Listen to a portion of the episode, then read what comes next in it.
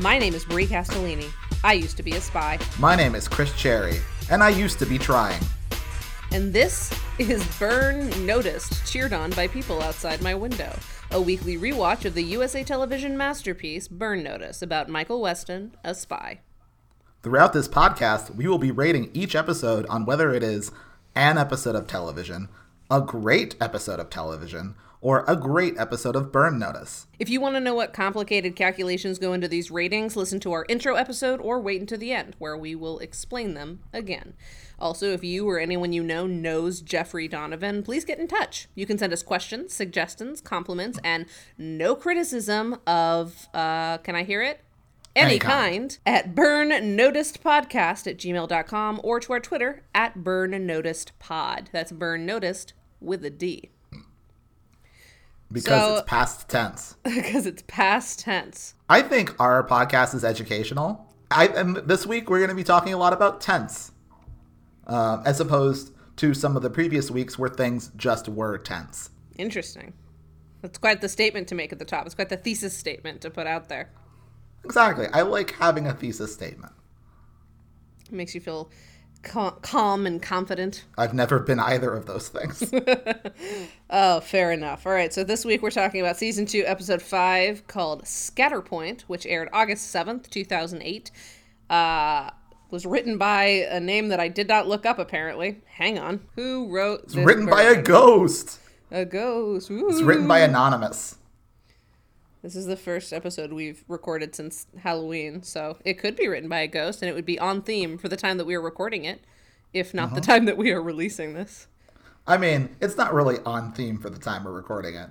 It's on theme if we're late. Like, this year we had, like, a late bonus Halloween because Halloween was on a Thursday, and so, like, that weekend after, everyone was like, it's maybe still Halloween, kinda, but, like, we're well past that. Yeah, that's fair. Actually, we celebrated Halloween the weekend before. So like the Halloween party that I went to and like the day that I actually like put on a costume and everything was the Saturday before Halloween, which was very odd. That was the majority response, I think. I think most people did it the weekend before because I think we have an idea of you can celebrate Halloween as early as you want, but once you get into November, it's too late. Then it's turkey time. Right. Well, because, like, it's once something is over, it's not as exciting. Like, Christmas, like, up until the 25th, like, it's Christmas period for a long time. But as soon as December 26th rolls around, Christmas who? Then it's Boxing Day. Yeah, exactly. And everyone watches the boxing. Yeah, and you beat the shit out of anyone who's still celebrating Christmas. Yeah, it just feels wrong to celebrate things after the fact, but it doesn't feel wrong to celebrate them before, even though they are equally incorrect. Okay, here's my question. How early before until it's actually after again? Is it like a 6-month period? I think it's considered after if it's within a month of the holiday, maybe even 3 weeks of it. But anytime after 3 weeks after is before. Is before. That's good to know. Yeah, that's the rule. You heard it actually, first. by the time this episode goes out, it will be before Halloween again. So, woo! I'm glad that we found a way to justify the fact that I didn't look up the writers of this episode. Okay, so the writers of this episode, according to IMDb, are Reshad, Raysani, and Michael Horowitz. Reshad has gone on to write on 9-1-1, The Gifted, Shades of Blue, and Allegiance. He was also on Burn Notice for quite a while. He wrote 16 episodes of Burn Notice over the course of the years, so clearly including next week's episode. And then Michael Horowitz has written for The Gifted, but in addition to Prison Break, which is a hugely underrated television series. I should rewatch Prison Break, and also a show called Complications, which I don't know as much about. What if this podcast took a prison break to watch Prison Break? I would watch Prison Break for like a bonus episode. It's entirely unrelated except for the fact that it shares some writers with Burn Notice, but Prison Break is like a really good show. Have you seen Prison Break? I have not seen Prison Break. I don't like stories about prison. It is about prison, so that's a bummer for you. But it is an excellent show. It's like, honestly, it's in some ways a better spy show than Burn Notice, because of like how intricate and like heisty it has to be. Do you know the premise of Prison Break? Okay. I'm glad we're talking about this right now. If I had to guess, someone's trying to break out of that prison. So the premise, and this is not a spoiler, the premise is that so there's two brothers, right? The older brother. I'm with you so far. The older brother. Their parents had sex at least twice. Mm-hmm. Yes, so they are different ages. They are not twins. That's important. So the older brother is known to be kind of like a crime guy, minorly. Wait, so if twins aren't a situation of like someone having sex twice in close succession? No, I just mean that if they were twins, they would have only had sex once. Like, I know. I'm just recalibrating how I thought twins happened. Oh, okay. We can talk about the birds and the bees next. First, we were talking about Prison Break. So, and then again, tenses. Sure. So the older brother is kind of a crime guy, but has like largely gotten his act together, I think, or maybe he hasn't. But regardless, he's had some trouble with the law in the past. The younger brother is like a super successful. The past. One of the tenses. He's either an architect or like a civil engineer, some kind of person who is very smart and mathy. Anyways, the older brother gets sent to prison for a crime that he didn't commit, and it's like a pretty serious prison sentence as well. I think he got like framed for murder or something. Mm. And so, and there's also like this big conspiracy, and the younger brother is worried that his older brother is, I think maybe he's worried about his life. Maybe he's on death row. I don't remember the circumstances, but point being, the younger brother, who's like always been on the right side of the law, is like, shit, my older brother is gonna, like, something bad's gonna happen to him. I have to break him out of prison. We have to, you know, prison break. So he gets like this very intricate series of tattoos, which as the series unfolds turns out to be like his kind of roadmap to himself for how to break out of this prison. Like, he did a bunch of research ahead of time. And so he's got this like giant, crazy full body tattoo of like all of the planning that he did to get them out of prison.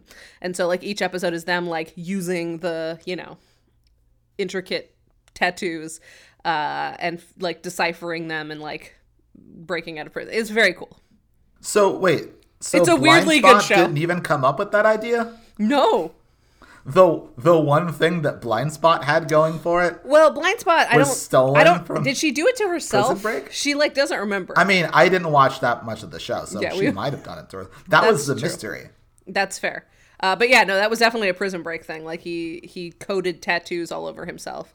I don't know. It sounds like kind of dumb and like it wouldn't last very long, but the first 2.5 seasons of Prison Break are legitimately really impressive, you know, and legitimately like tense, high stakes episodes of television. Huh. Highly recommend for fans of Burn Notice. Speaking of Burn Notice, this episode was a show about a spy? A show about a spy. It was directed by... Tell me, who directed this episode? Rod Hardy, who also directed Identity back in season 1. This is the last episode directed by Rod Hardy, and gotta say, yeah, I agree. Should not have directed more episodes. Overall, underwhelming, and in some cases, like, not good. Did he eventually go back to doing porn? I assume so. I mean, what else are you gonna do? Yeah. It's like when your parents name you Rod Hardy. Exactly. It's like when they name you Dr. Jones, first name Doctor, middle name Jones, last name also Jones. Like, what are you going to be? Not a doctor? Exactly. Dr. Jones either Jones way, has to be a doctor. Exactly. And there's no time for love for him. No time. Cool. So the IMDb description of this episode, not an episode of Prison Break, but in fact, this episode of Burn Notice reads, Michael poses as a safecracker to help out a reformed ex-con who is unwittingly part of a heist and tries to sneak into the heavily guarded office of his handler. Meanwhile, Sam gets an unexpected proposition from his girlfriend. That sure sounds like the episode that I watched. Can confirm. Let's get into the weeds. Good job. Is that the name of the segment? Yeah. Now we get into the weeds. Mm-hmm. I thought it was nice. So we pick up where we left off last episode with Michael and Fee staking out Carla's P.O. box that they got from the agriculture guy that fleeced Sam last episode. I feel like this is the most we've ever picked up right where we left off since, like, the two-parter finale. Yeah, that's true. It's, like, literally, like, moments later. They wait for a while. We get another piece of spy voiceover that's like, being a spy is boring. And then a little old lady comes and grabs the mail from the P.O. box that they're watching. Oh, my. She's on the move. They do all of this, like, defensive driving or offensive driving, and like they've like set up all this stuff so that they could, you know, tail whoever comes to get the P.O. box. But it turns out that was all pretty because she might be a secret spy. Yeah, they're exactly. Like, I don't know. Sometimes little old ladies are secret spies, and sometimes they're little old ladies. So basically, it turns out she is of the just a little old lady variety. They follow her up to an office building, but that seems like Carla's place because there's actually quite a bit of security out front. The way that Michael tests whether or not like the random workers and cafe goers are in fact like undercover security is that he orders a pizza and like keeps telling him where to and not to park. And so, like, there's this poor pizza delivery guy driving up and down the streets, like, backing up, going forward, and, like, acting really erratic so that, like, he can kind of draw out the security, which I enjoyed, but also don't 100% understand, like, where does the pizza guy think Michael is that he can see where he is? Like, does he think Michael Weston is just, like, watching him from, like, the office building? Yeah, because how could he be coming downstairs to get the pizza, but also... within sightline to tell him, no, not there, no, not there. I think maybe, I feel like stereotypically in the realm of fiction and fiction shorthand, pizza delivery guys are dumb. He's just like doing whatever a voice of authority is telling him to do.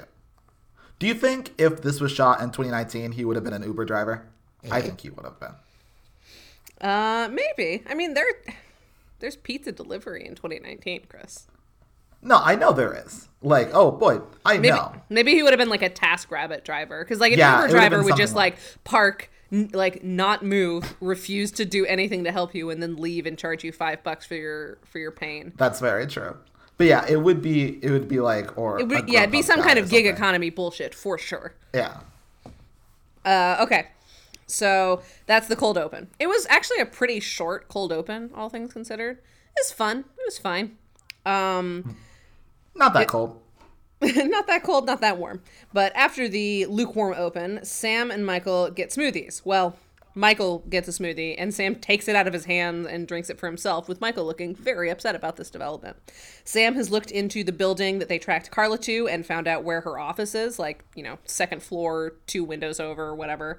But so now that they know this information, they need to set up surveillance. But before they can get to the details of, like, how they're going to set up this surveillance, Sam does the thing that, like, recently engaged women do, where he moves super unnaturally to show off a new piece of bling. In Sam's case, it's a new, nice watch, an $8,000 watch, as Michael quotes. Apparently, it's been exactly 1 month since he and Veronica said that they loved each other, since their 1 month anniversary from I Love You, and he got a very expensive watch for his trouble. This will become important later. I mean, I think it's kind of important now. Love is important. Love is important, but not so important that you, like, have a new anniversary specifically for the date that you say I love you. I think you hate love. Do you hear that, listeners of this podcast? Brie Castellini hates love. It's not that I hate love. I just don't think it exists. It's that you loathe it. You don't. Okay, that's fair. I don't hate love. Chris. You're not like Richard Dawkins where, like, you're, like... you hate God, but also seem to think about him all the time for someone who thinks that they don't exist. Oh, You're love agnostic. I'm not even love agnostic. I'm a love atheist, but I'm just not an asshole like Richard Dawkins. This is all canon. Bree, the podcast co-host of Burn Notice, does not believe in love. A la Richard Dawkins, but less of a dick. Anyways, so Michael gets home. This is like the first, like, beginning of a Hallmark movie. You're a young, hip podcaster that doesn't believe in love. Oh, fuck. Now I have to write it. Chris, why have you done this to me? I don't have time to write this Hallmark holiday movie, but now I must. I am compelled. Oh, I'm an agent of chaos. Yes, that's what we know about you. So anyways, Michael gets home from his failed smoothie run with Sam. Failed for Michael, not for Sam. When a man who knows his name wanders up, having been referred by someone presumably Michael has helped before. This stinks of a paying job, so of course Michael wants nothing to do with him. This guy's name is Trevor, and he heard about Michael from an old prison friend whose con Michael busted, and now Trevor trusts him because he's like, you seem like a good guy. I wish they had done a little more work in terms of like which old prison buddy of Trevor's Michael had busted the con of.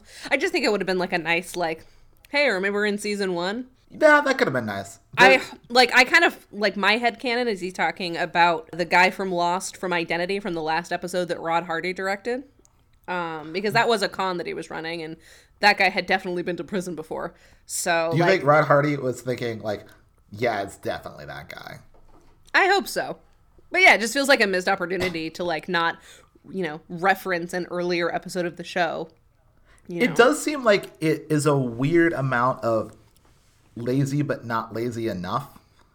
Right. Where it's like either go a little bit more and like make up a story and name something, or just like who even cares? Yeah, you're Michael Westen. You save people. I heard. Yeah, we really, aside from it being like the way in which Trevor is referred to Michael Westen, I think what the purpose of that story is to establish that Trevor has been to prison but doesn't want to live that life anymore. Because that's kind of a theme of this episode is Trevor, like, has worked really hard to get out of this system, but he keeps getting pulled back in, and he has a son now, and his son doesn't want him to do crime anymore. He's like, Daddy, please don't be a crime guy, and Trevor's like, I will not be a crime guy. So, just so the audience know, he doesn't have a son. He has a son! I'm so sorry. You're right. That is a complete distinction that I should have made clearer. He has a boy! My boy, my beautiful boy! So anyways, so Trevor continues talking despite the fact that Michael's like, you seem like you're a paying customer and I don't like that at all. And Trevor's backstory is that he's a wheel guy. So not only does he like make the getaway map, but he also, instead of just being like a getaway driver, he procures cars for everyone on a team, parks them nearby, and then gives each individual car their own individual like escape route. So he's like the guy that plans all that out. He's basically Baby Driver. But Baby Driver just drives everyone in one car. This guy actually, I feel like, is more impressive than Baby Driver because he doesn't actually need to be the driver. He plans it so that it doesn't look like they're escaping. They all basically like Scatterpoint. Oh, I get it. And so, like, after a job, everyone goes to their own cars, and each of the cars has its own route back to base so that they're not, like, caught together. And so if one person is caught, like, everyone else can still get away. It's actually a pretty interesting job. I don't know. I was impressed by Trevor. That requires a lot of, like, planning that the quote-unquote wheel guy usually doesn't have to worry about. And yeah, usually the wheel guy's a hot shot. In the world of Burn Notice, wheel guys aren't the hot shots. It's the safecrackers. Yeah, safecrackers are the hot shots. Yeah, as we learn soon. But anyway, so he went to prison, but he's turned it around. He has a son, so he doesn't want to do that anymore. He knows Timo from before. Timo's a bad guy, and it's like, hey, Trevor, you're good with cars. And Trevor's like, nah, man, I don't do that anymore. And Timo's like, you're good with cars, and you're doing it again, and otherwise I'll, like, hurt your family. And Trevor can't, like, leave the state for a while. Like in Baby Driver. Yeah, exactly. But Trevor can't, like, leave the state like Michael usually recommends for people in this situation because that would be a violation of his parole. And the whole thing is he doesn't want to go back to jail. He has a son. So Michael's like, fine. Michael's like, I'm a son. And that is my personal connection. I will take your case. So, yeah. So eventually Michael is unmoved by this plight or by the jewels that Trevor offers him that he just has for some reason, but they're definitely legal.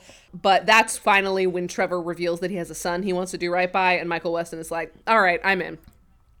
I think we made a big mistake as a society when we moved away from a jewel-based economy. Yeah, I really want to be able to trade a full garnet for rent. Yeah. Michael and Sam go to stake out the first meet of Miami 11, and we meet the rest of the top-tier heist crew that Timo has put together.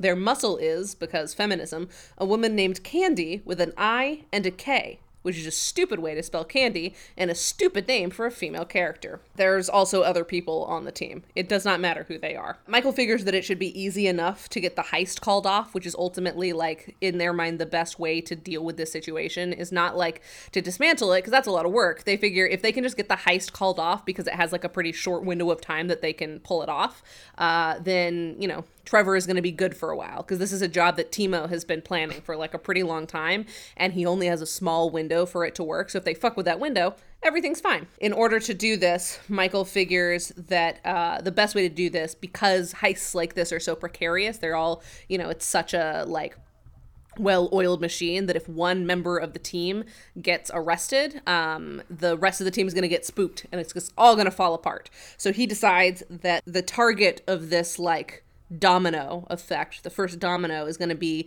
the existing safecracker guy. So he's a big guy who is on probation, and his probation requires that he can't drink, which they think that should be pretty easy to do. And therefore, they send in Fiona to meet him at lunch as Fifi with a French accent. Unfortunately, the safecracker guy is not swayed by French Fifi. So that's a bummer, because the cops that they had conveniently called to show up, like, in perfect timing, have shown up. But this guy is not violating his parole. So Sam has to pull a loud, random asshole and start yelling at the guy. And the situation escalates to the point where, like, Sam keeps getting punched by the guy because he has sufficiently loud assholed his way into, like, making this guy upset, but the cops have, like, gotten distracted with something else. So Sam is getting the shit kicked out of him, and he has to keep, like, baiting this guy, and the cops still are not paying attention. And Fiona could do something, but she's enjoying too much seeing Sam get the shit kicked out of him until eventually... This is a really funny scene. It's a very good scene. It's great physical comedy, great, like, escalation of the loud asshole bit that we've seen, but we love a lot of, like, good fee expressions. And then finally, she just sort of, like, out of nowhere screams really loud so that the cops will finally pay attention. Safecracker guy is arrested, and everything's good, right? Yeah, it's done. This is definitely one of those episodes of Burn Notice where it seems like it ends before it begins. Mm-hmm. And then he goes and he gets Carla, and everything's fine. I think this episode didn't have enough spy tips. Unfortunately, when Michael meets with Trevor later that day, it turns out the job's still on. Timo said he's been working this angle for too long to let an idiot unravel it. Michael decides that this is fine too. Now there's a job opening, so he will act as the safecracker to keep an eye on things from the inside. But before they get to that heist, Michael has another heist to pull off, because later that night, Michael plans to plant a wireless webcam pointed at Carla's office. Just before he can escape, though, security comes a-calling, so Michael has to hang off the side of the building by his fingers. Spy stuff. It's very impressive. Your fingers are, like, not very strong, so, like, you gotta be they're not. You gotta be pretty buff to hang off the side of the building literally by the tips of your fingers. And it just seems like, okay, there was an easier way to do that, right? That seemed like a needlessly hard way to do that. I think it was like he had limited time, so he was like, I could do a couple of things, but it might be fastest to just throw myself off the side of the building. And hang by the tips of my fingers. The very tips. Well, luckily, Michael Westen is very strong, so. He does a lot of finger-based exercises. Yeah, he does, like, push-ups, but, like, on his fingertips. Have you seen people do that? Push-ups, but, like, using their fingertips instead of, like, the palms? That is the most horrifying thing I've ever heard in my life. Push-ups. God, why would anyone? But at what cost? Yes. So the next day, Sam and Michael review the footage that they took of Carla's building and find a possible blind spot in Carla's security, but Sam can't stick around to bask in the success of him, like, finding what they needed from this footage, because he's getting dinner with Veronica over their anniversary, and, quote, Sammy's getting some hammy tonight. It's a horrifying line. And it's a horrifying line, but like... The thing that's really fascinating to me is the face that Michael makes, which I find very hard to read. Yeah, it's like, it's not quite disturbed, but it's not quite happy for him either. Like, it seems like he goes through a lot of emotions. Like, like he's like... A real face journey, as it were. Yeah, he's like, oh, that's Sam. And then he, like, thinks about it and he's like, ooh. But is Michael happy that Sam is having sex? I mean, I guess. I think he's ambivalent to it. I think it's just sort of a given. He's like, oh, Sam's having sex. I wish he wouldn't tell me about it, but I'm glad my boy's getting some. Is anyone ever happy that their friends are having sex? I think it depends on the circumstance. That's fair. Like, you know, broadly, like people who are like in long-term relationships, I don't really give a shit whether or not they're having sex, but like, you know, if it's been a while and someone like really wants it, I'm willing to be like supportive of, you know, some new nookie. I mean, supportive is different from happy. Like, well, like I can be happy for someone. I can be like supportive of your improv career. You don't want to go watch it? Yeah. Neat. Okay. So Sammy's getting some hammy tonight. And speaking of, we're actually going to watch that happen. So I guess we are going to this improv show. So we cut to Veronica and Sam in like a fancy restaurant, like just kind of kissy talking back and forth. Veronica's like, oh my gosh, I'm so happy I met you. It's like my life wasn't complete until I met you. And Sam's like, baby, I feel the exact same way. And it goes back and forth for a while. And we're kind of like, why are we in this scene? And then it happens. I will say Bruce Campbell's version of being cool is just Elvis. He's like one of those guys that thinks like the end all and be all of cool is Elvis. It was probably like the end all be all of cool when he was growing up, right? That's fair. He did also kind of play Elvis one time in a movie, and that's a very fun movie. Did he? I did not know that. He played. Oh, have you ever heard of the movie Bubba Hotep? Mm.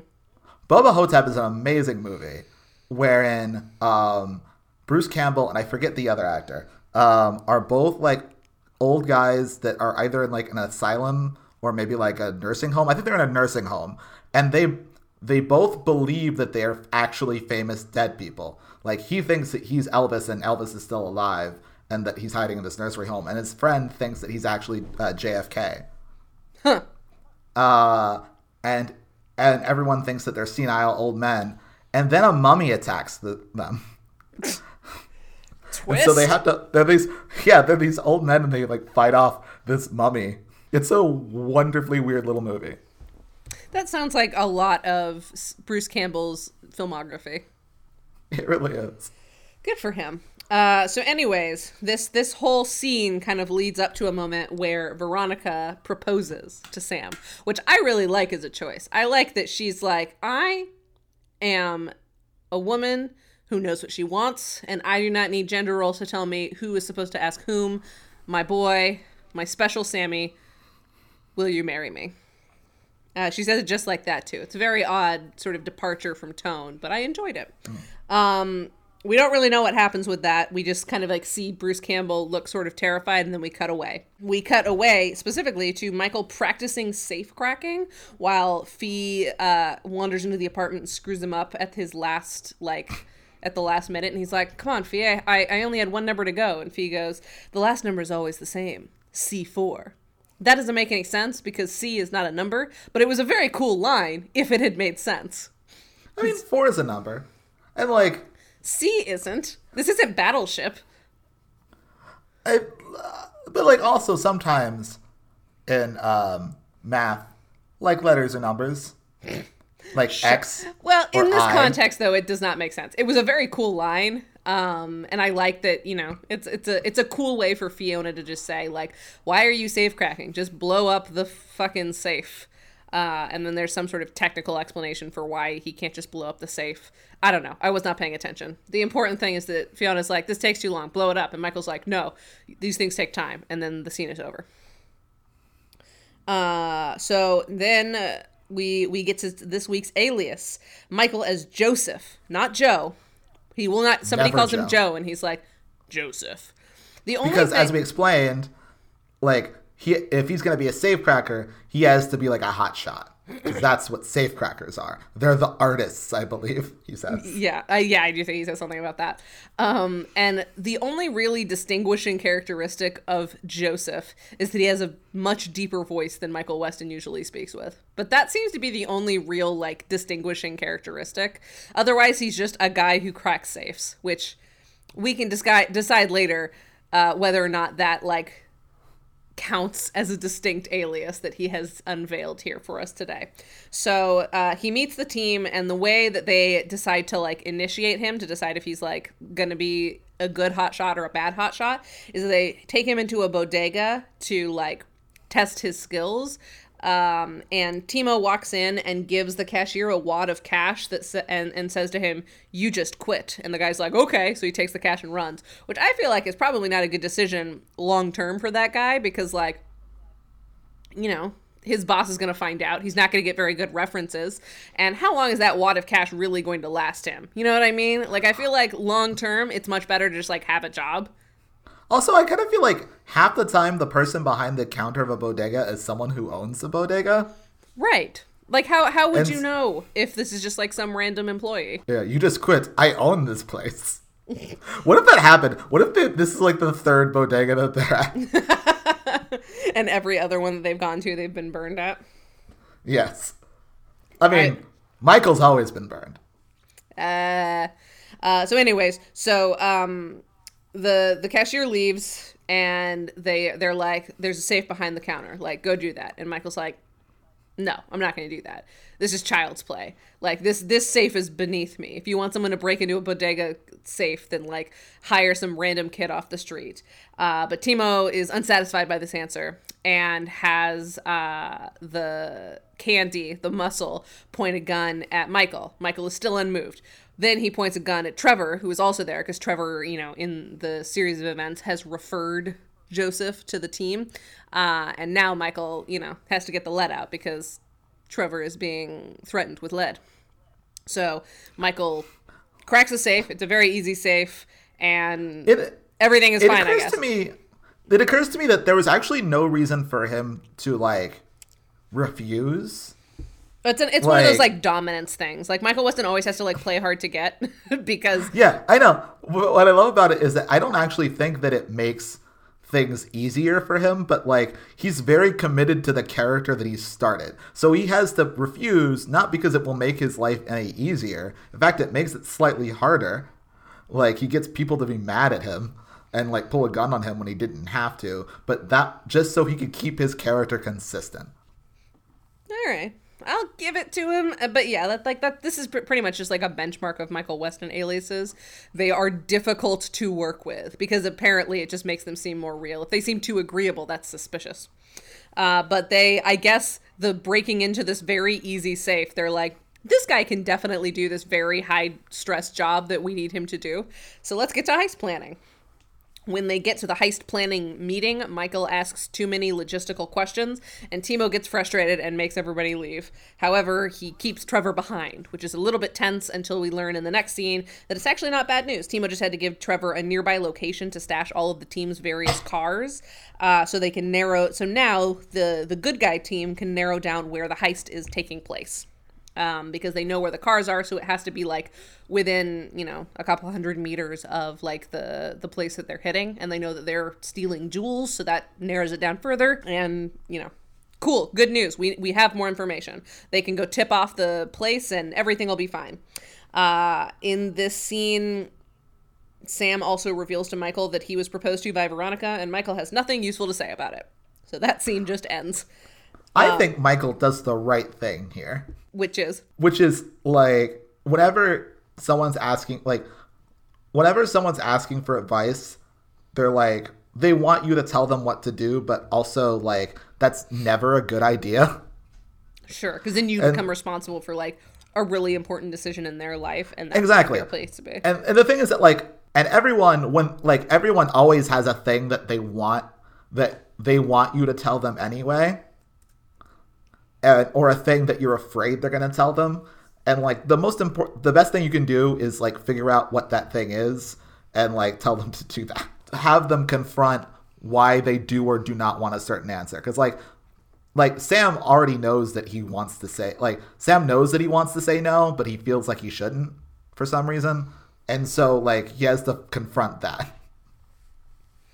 I guess. It's a very short and unnecessary scene. The next scene is a little bit more useful in that Trevor and Michael go to stake out the heist location that they've figured out, but it turns out that one of the other crew members from the heist team is already employed there, so they can't just, like, walk into the front desk and be like, hey, by the way, you're about to get robbed, because, like, that would tip off the heist team that, like, you know, Trevor and or Joseph is... you know, involved in fucking up their plan. But Michael's like, don't panic. We'll figure out a more subtle way of, like, tipping them off that something is up. Sam, so then now we all regroup back outside of Carla's office that we've figured out. Sam pays a kid to exploit the security gap that they've discovered so that Michael can get inside while Sam and Fee stand watch. Sam asks Fee for advice about his new situation. Specifically, he asks, what's a present that says, I love you, but I don't want to marry you? And Fiona's like, that's not a thing, Sam. Why can't you marry her? And this is where we finally get the piece of information that Sam has been keeping from us, and it's that Sam is actually already married. He got, like, drunk in the 70s, randomly got married, regretted it immediately, but didn't want to do paperwork to get it annulled, so they just stayed married. This is a thing that happens to television characters all the time. Right? And has never happened to anyone in real life. I'm also pretty sure that, like, you're not allowed to get a marriage license if you're too inebriated. I think there are, like, rules about that, especially because it's, like, paperwork and, like, you have to file it with a clerk's office and stuff. I don't think it's that easy to accidentally get married. Yeah, and then, but then it's this situation of, like, you're married and then you just never do anything about it. Because it's too much work. Once you're sober, you don't want to deal with this. Anyways, Fiona ends the scene by saying, like, Sam, just tell her the truth. Like, if you guys really love each other this much, you know, should be able to communicate with her clearly about this. And he's like, okay, I'll try that. Which I actually do think is good advice. Like, I am a radical honesty kind of person. I firmly believe that, like, the best course of action in most cases is just to, like, tell the other person exactly how you're feeling and, like, what's up. Otherwise, like, you know, it leads to all sorts of nonsense in the future. No, I agree. I am also on that side. We'll see how that pans out in a later scene. Maybe. So Michael, there's, like, this really good sort of sequence where the security is breached. The guy that they basically get to wander off as a result of the skateboarding kid that Sam paid off is, like, walking away right as Michael is walking up to the office building when he gets a call from Timo, which fucks up the whole plan because Timo needs him right away. Like, this is the deal of being a part of the heist team, is, like, when I call, you come. So Timo calls and Michael reluctantly has to come. This is the thing that I have been asking for the entire time we've been watching this show. Is saying Michael Thomas. The plots intersecting. Yeah, exactly. And I think that they do a better job of that in the next couple of episodes. They finally understand that, like, maybe the things that happen in the same 45-minute period should relate to one another in some way. Anyways, so Michael's frustrated, but, you know, he's got a client. He's got to save Trevor and his boy. So Michael calls Sam and is like, hey, Timo just called. We got to abort this mission, but can you guys follow me? Because I think something might be going on. And it's lucky he does that because when Michael gets to the heist headquarters, it turns out it's time for the heist. Trevor tries to, like, leave, like, run away. But Michael is like, no. This sucks. Like, I'm sorry. I thought we were going to get it canceled too. But if you run away now, like, they're gonna kill you and or you are going to, like, go back to jail. So, like, we have to see this through, but don't worry, I will figure it out. Michael has to send a message to Sam and Fiona because he knows that they're nearby, but he can't, like, call them. He tries to, like, go to pee and Timo's like, where are you going? Give me your phone. And Michael's like, I'm going to take a piss. What do you, like, do you want to watch? And he's like, no, but give me your phone. Like, no one can communicate from now on. So basically what Michael has to do is write a note really quickly on, like, a piece of paper that he has, kind of crumple it up, hold it to the air, hoping that, like, wherever Sam and Fiona are, they're watching him. And then he, like, drops the garbage, which I actually think is a pretty cool way of, like, communicating. No, yeah, that was improvised message sending. I thought that was a cool tip. I enjoyed that. I like to call out when the show does, like, actually interesting spy things because, Like, that's what I love about the show. It's not as often as it should be. It's not as often as it should be, exactly. So anyways, that now it's time for the heist. All things considered, the heist is, like, pretty boring. Like, it's a heist. They go into a garage. They shut the door. They hold the security guards at gunpoint. It's heist time. It's a very boring heist. It's like, honestly pretty boring heist. Heists are fun, but, like, not this heist. Yeah, not this heist at all. Like, this is a pretty straightforward, like, smash and grab sort of heist. However, the one notable thing about this sequence... I think at this point, it's not even a heist. It's just a robbery. Actually, that's probably a good point. I mean, it's not a robbery. Because, like, that one guy whose name doesn't matter, like, has a job there. Like, they've clearly been planning this for a while.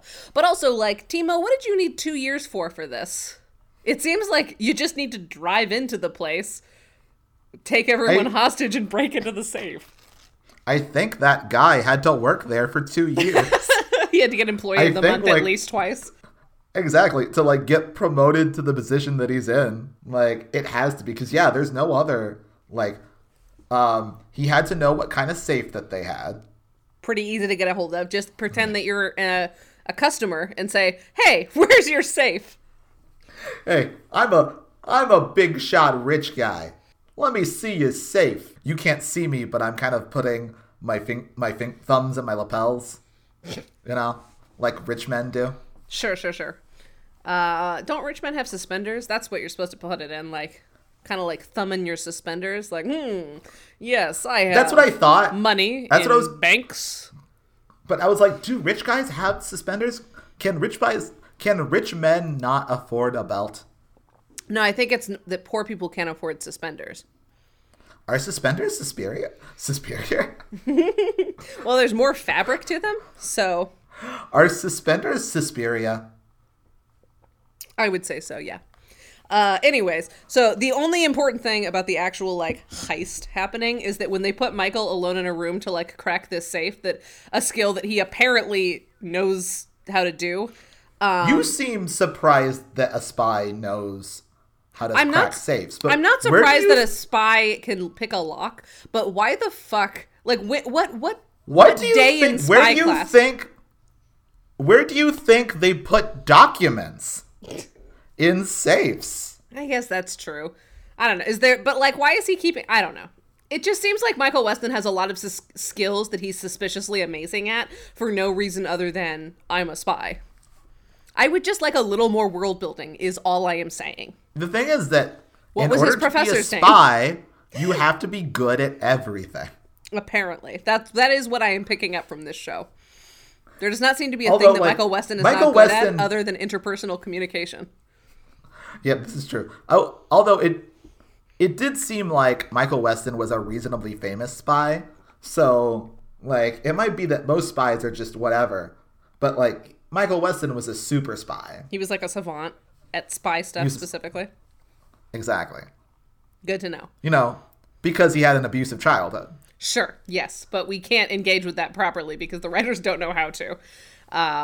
So, again, I've been trying to build up... I'm trying to build up to this one superpowers.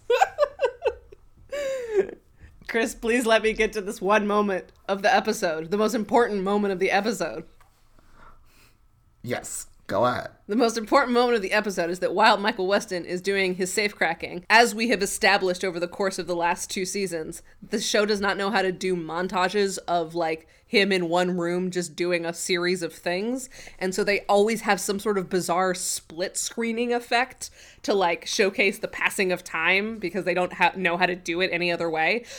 Except for this episode, where the way in which they show the passing of time as Michael Westen does his safe cracking is that they have just a series of escalating close-up shots that are layered over each other in the exact same frame. Like picture-in-picture. Yeah, picture-in-picture, like, layered on top of each other like a solitaire game that you've just won. If you want to see an example of this, just look at our podcast art, because this is the screenshot that I took that made me convinced that I had to start a Burn Notice podcast, because this is such an insane fucking frame of network television. I could not believe it. I knew I had to discuss it. So that is why this is the iconic shot from our podcast art and our Twitter cover image, all of that. I love this photo. It's so stupid. It's the worst editing choice of all time. Why have you done this? Here's what I think happened. I think they shot this sequence and then like the director and the editor sat down and looked at it and like, God, this is boring. Because like any one of the shots are just Jeffrey Donovan walking around in a room with wires and like hooking things. Then it feels like a directing challenge that maybe they should have done something interesting with. And they're like, well, what can we do with this? We'll just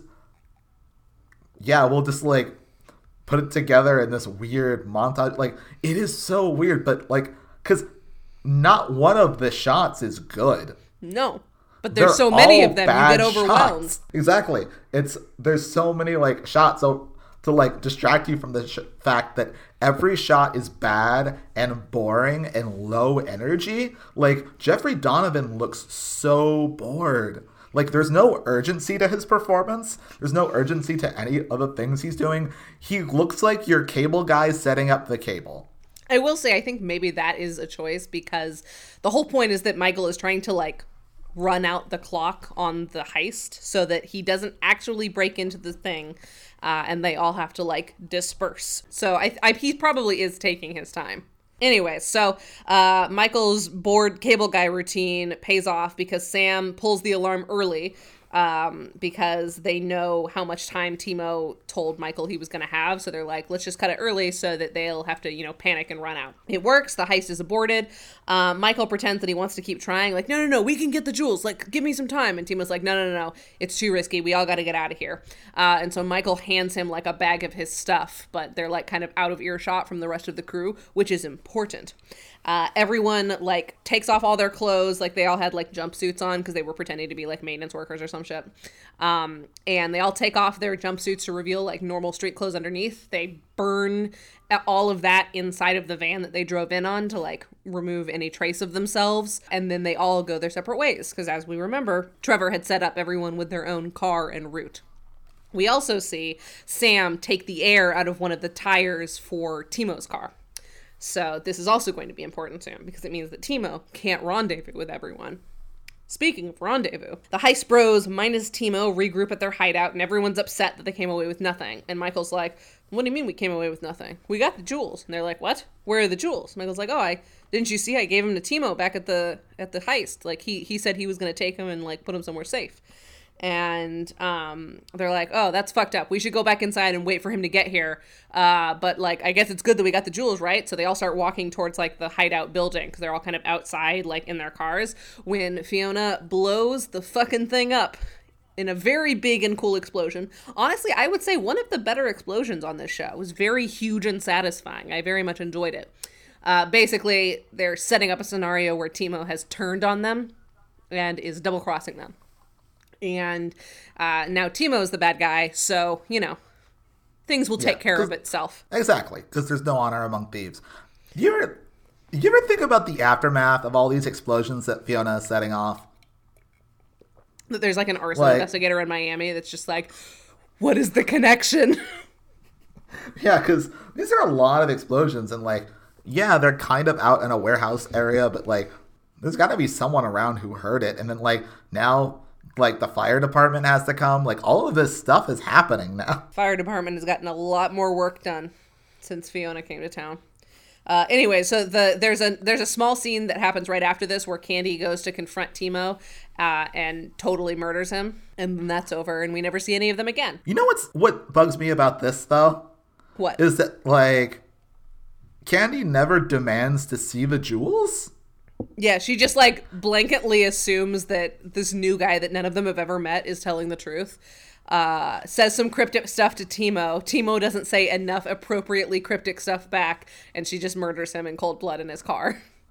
Exactly. But then presumably she would have looked for the jewels, maybe even found the bag that the jewels were supposed to be in, and then seen that there weren't jewels in there. I don't know what to tell you. Timo's murdered, so everything's fine. But she should be coming for the jewels. No. It's not about the jewels, hey, Chris. It's about the principle of the thing. Hey, Joseph, where dem jewels? Yeah, you'd think that she would, like, use this time to interrogate him rather than just have him, like, admit to guilt. Yeah. we were gonna run the jewels. So anyways, that plot is over, and I guess that's how it resolves. Michael and Trevor debrief, but there's no yogurt in the scene at Michael's loft, so it's basically a wash. Nothing interesting happens. He and his son are fine. The end. His son, my boy. Michael is rearing to get to Carla's office, and Fee is painting her toenails at the loft and asks if they can wait 5 minutes so that her toenails can dry. So Michael puts like his entire hand on her foot and is like, well, now you're gonna have to do them over anyway, so let's go. Then as Michael is heading out the door, Sam walks in with all of his stuff, because it turns out after owning up to Veronica that he's technically already married, she kicked him out. So I guess Sam and Michael are roommates once more. Fiona is like, well, I would love to stay and talk to you about how I definitely gave you bad advice, but me and Michael have to go. Sorry, bye. So Michael and Fiona go back to Carla's office. They do a new, like, ploy. This actually, does it seem like very kind of almost shallow on Veronica's part? It seems super shallow. She should have, I mean, like, listen, okay. So it says, if we're just looking at the facts, it seems shallow. However, I think what we picked up from Sam's performances is that, like, maybe the way that he presented this information was not, like, the most thoughtful way to do so. So I am not ruling out that Sam presented this in a really bad way that, like, called into question everything that they had. But broadly speaking, he probably went in and was like, hey, honey, baby. Yo, hubby's already got a baby. I think that's exactly how it went down, and I refuse to acknowledge any explanation to the contrary. Who do you think loves Elvis more, Sam and other Bruce Campbell characters, or John Stamos and other John Stamos characters? I don't know enough about John Stamos to have this conversation. That's fair. Audience, who do you think loves Elvis more? Get at us. Yeah, this is something that Twitter. You can at us with. It doesn't count as criticism, so please, by all means. Actually, I'd prefer that you emailed us, because it's completely useless, but I think it's funny that we have an email address. One person has emailed us. Thank you to the guy that emailed us, whose name I don't have in front of me, but it was a very nice email, and I really appreciated that. You don't often receive nice emails, so thanks for that, bud. Anyways, it's the final scene of the episode, and it's actually a pretty good scene, so I want to get to it. So Fiona re-exploits the security hole at Carla's office. Michael finally gets into the office, but as he wanders around, like, it's totally bare. It's like nobody has ever worked in this office. And he walks in and finds like a framed photo of himself outside the office the last time that they tried this ploy. And there's like a recording or something attached to it that's like, oh, sloppy, Michael. And then inside there is also a bunch of balloons with, like, congratulations on them and a bottle of champagne, like, just to, like, really rub in, like, hey, idiot, we saw you. And then also there is an envelope with a new crossword puzzle within it, which means, uh-oh, Michael's got a new job. So sort of like an insult to injury thing. I really enjoyed that. It seemed like Carla and her gang have been kind of flaunting their like mysteriousness and their power over Michael for a couple of episodes now. But this is the first time that it feels like just it feels motivated and fun rather than like unnecessary. This is a flex that makes sense to me in like such a petty way, and I really enjoyed it. Can I say I don't remember exactly like who is behind this whole organization that Carla works for. I don't either. But I'm going to assume that it is Will Shortz from the New York Times crossword. That would make sense. Although, yeah, once again, like, I do not understand this crossword puzzle gambit. Like, are they just trying to keep his brain sharp for, like, figuring out clues? Just give him an address. Here, figure out how to get to our meeting in this Sudoku. Yeah, Just give him a fucking business card. Just send him an email. Tweet at him.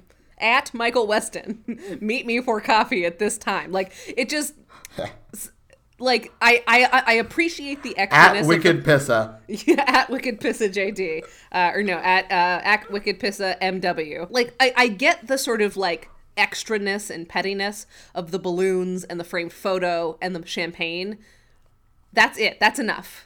I do not understand the point or pettiness of, like, continuously giving him coded messages to meet them when, like, if he doesn't figure it out, nothing happens except for, like, the agent that they sent to meet with him is just stood up for coffee. It just seems like a lot of work for no reason. I think this is, like, the organization's like company line that they have to do this. Because remember last season when Toby was just leaving all these fucking greeting cards everywhere. Right, but that was because he thought that Michael Westen was trying to kill him, so he was sort of like pissing off, like he was just sort of sending Michael around and around to like sort of prove his mettle and also to like kind of get a read on him. I mean, it was sort of unnecessary at that point too, but at that point it felt sort of like two spies kind of playing games with each other, because he was like, oh, you found out my name, huh? Well, I'm gonna fuck with you for a little bit. But it was also kind of, it really seemed like not something that Richard Schiff's character would do. Well, given like, that we know like basically nothing about Richard Schiff's character, it's really hard to say one or the other. Can you imagine Richard Schiff, especially Richard Schiff, like doing the level of performance and kind of performance that he was doing on the roof of that building, which was kind of a really grumpy, annoyed guy. So in other words, Toby Ziegler. Sure, yeah. I think we canonically agree that he is Toby Ziegler. Yeah, and can you imagine Toby Ziegler doing any of that? You can't. That is not like weird sub-Joker bullshit. But, like, it makes sense if it's the company line. If, like, every one of the people who works for this organization has to do stupid bullshit like this because there's someone way high up who thinks it's fun. Well, no one else enjoys this. Well, here's what I will say about Philip Cowan's whole bullshit, is that when he actually wants to meet with Michael, he just tells him where. He does it in a way that, like, fucks with Michael, because it's like, hey, I'm at this place a mile away and you have 10 minutes to get here, otherwise I leave. But, like, it feels more like Philip Cowan is fucking with Michael just to piss him off, because Philip Cowan is pissed off. Because like a bunch of people, the Libyans sent him a fruit basket, and like Michael sent him all sorts of bullshit, and like Philip Cowan's just pissed and he seems like he's messing with him. But when he actually wants to meet, he just calls him and says, hey, meet me on the roof of this building, see you in 10 minutes. That's fair. I also want to take a moment to acknowledge that in the room right now that I am recording, I don't have any lights on because it was daytime when we started recording, and I have a big like window, and so sunlight was just streaming through the window. But now it's late and the sunlight is gone, and so I'm sitting in a dark room lit only by my laptop, as if I'm Burn Notice himself working on a spy thing. Even when it's like 2 a.m. and all I'm doing is like, you know, reading a book on my computer or watching a TV show, like the lights are on until it's time for bed. I mean, I usually have like a light on, unless I have my lamp on. I just do not like all of the lights on, ever. Well, we'll unpack that in a later date. But it is now time for Spy Tips, which, if I left this in a previous episode, we have changed slightly in that I am not going to read every bit of voiceover that the show had this episode.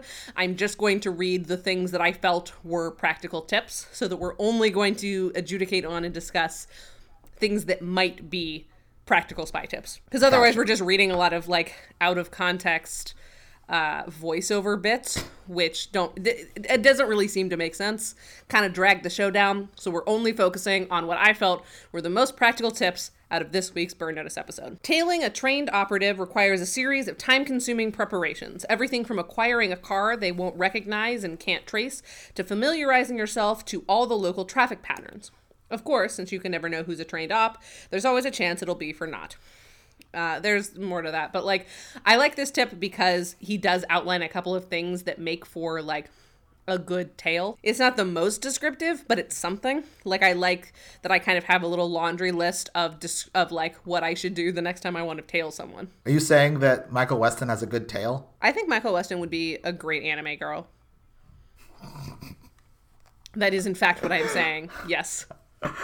Oh, that we should like tweet that out. That's like for this week's app. Michael Westen would be a great anime girl.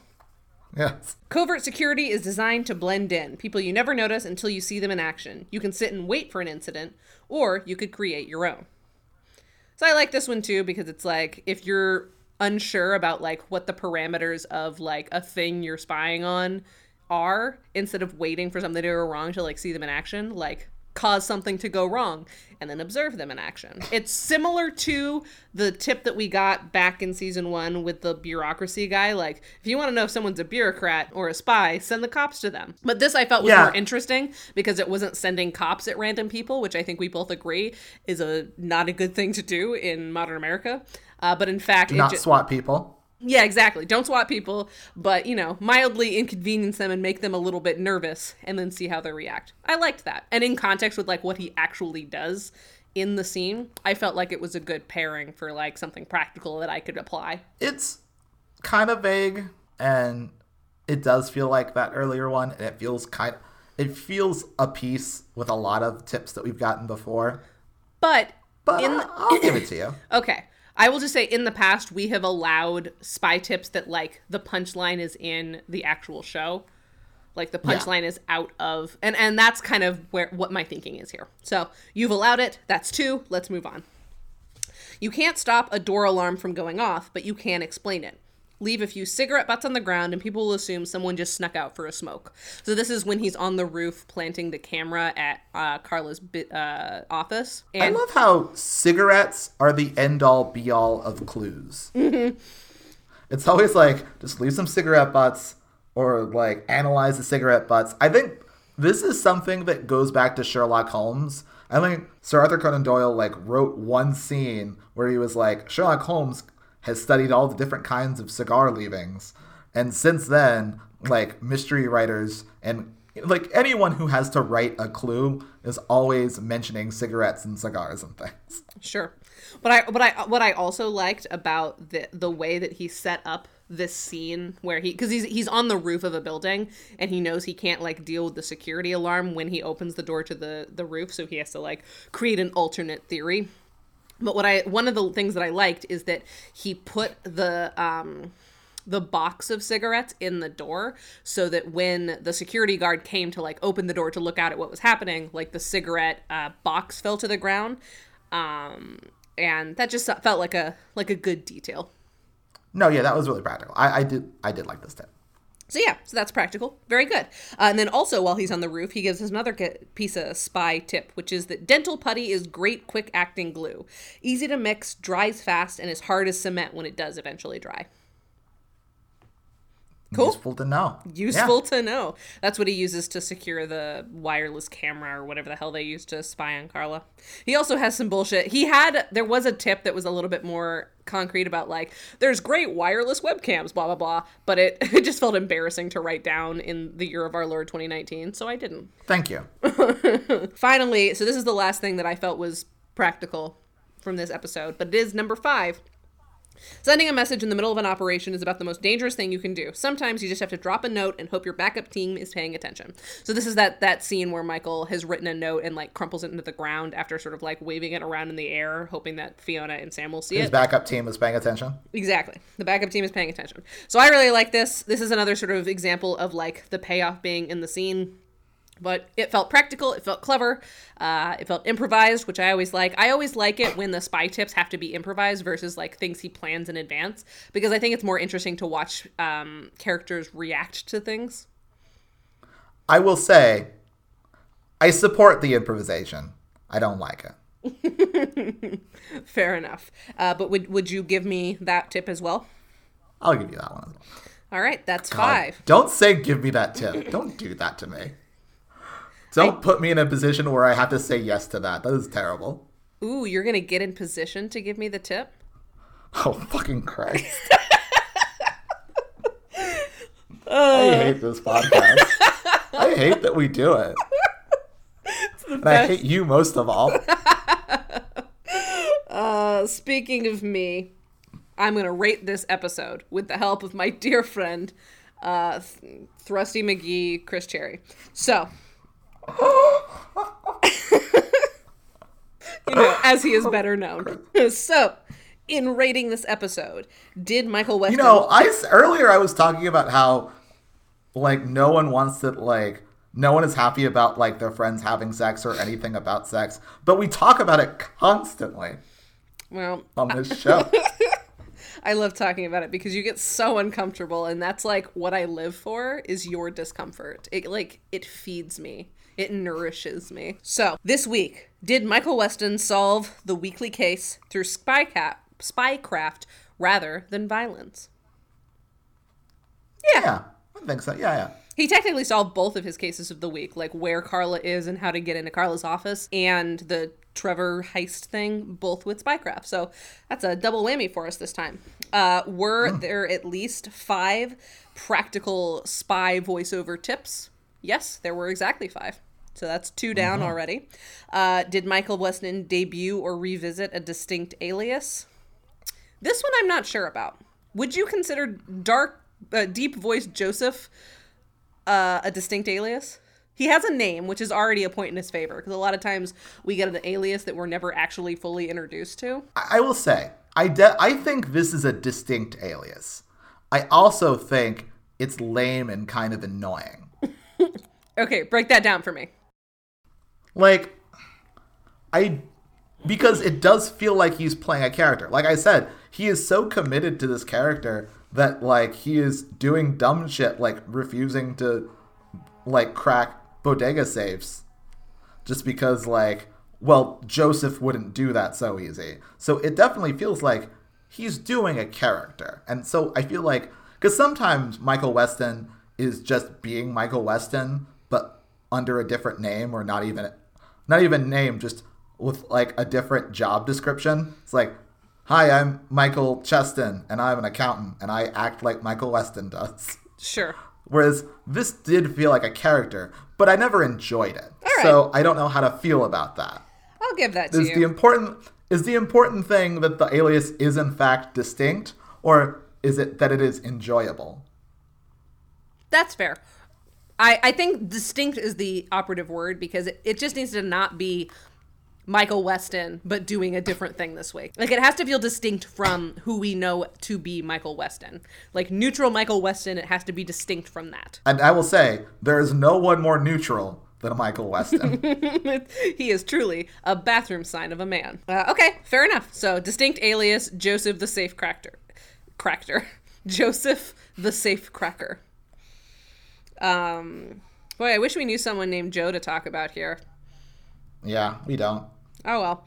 And then finally, were the side characters Fee and Sam used well? AKA, was Sam peak Bruce Campbell at any point, and did Fiona get to blow something up? Sammy's getting some hammy, and Fiona blew up an entire building. So, yeah, I think it's safe to say this was a good episode for them.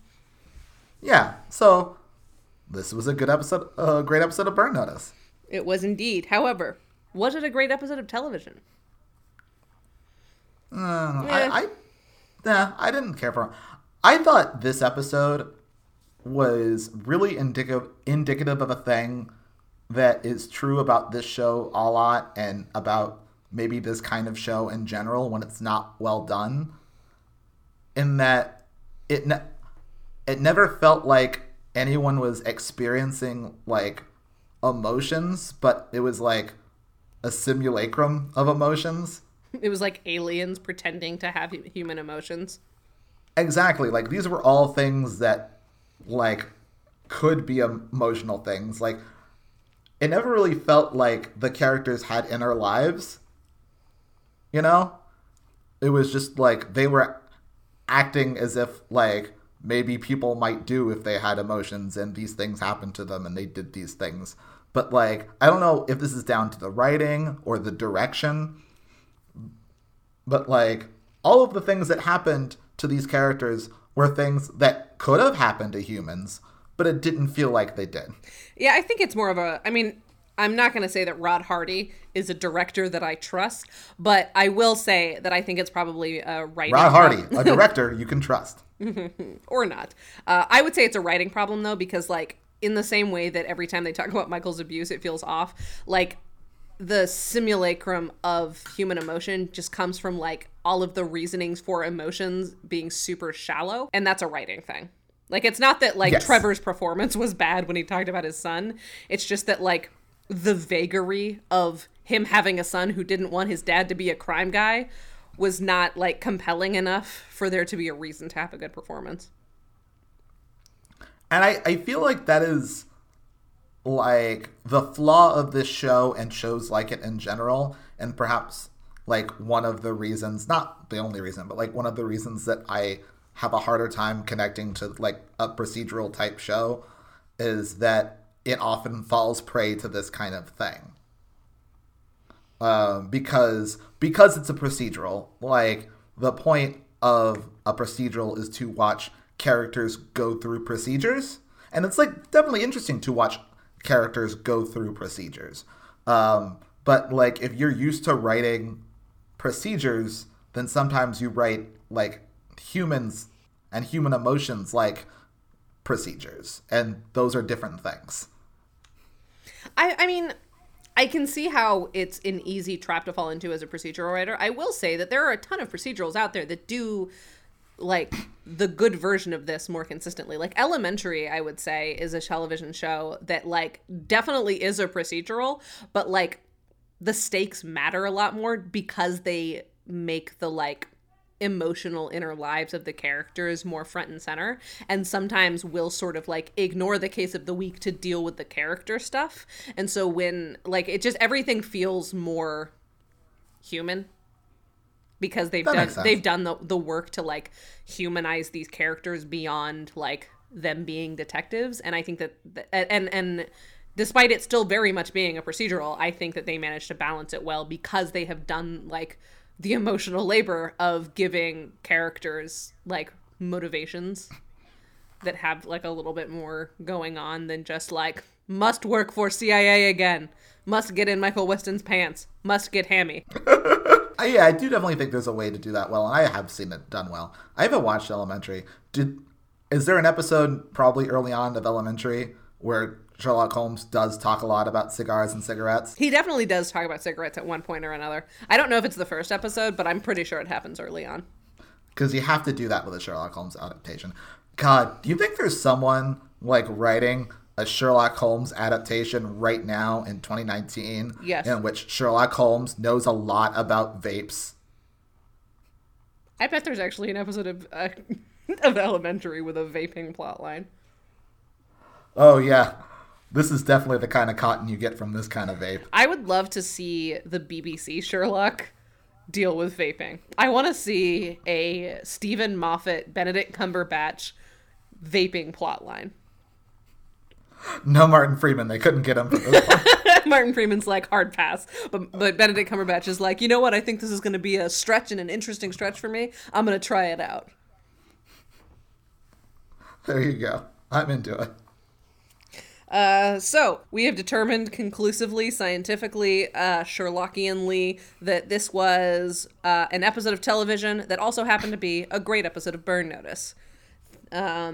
Thank you so much to Vincent E.L. for our amazing theme music. You can find more about him at vincentel.bandcamp.com. And without further ado, bye. I don't like that.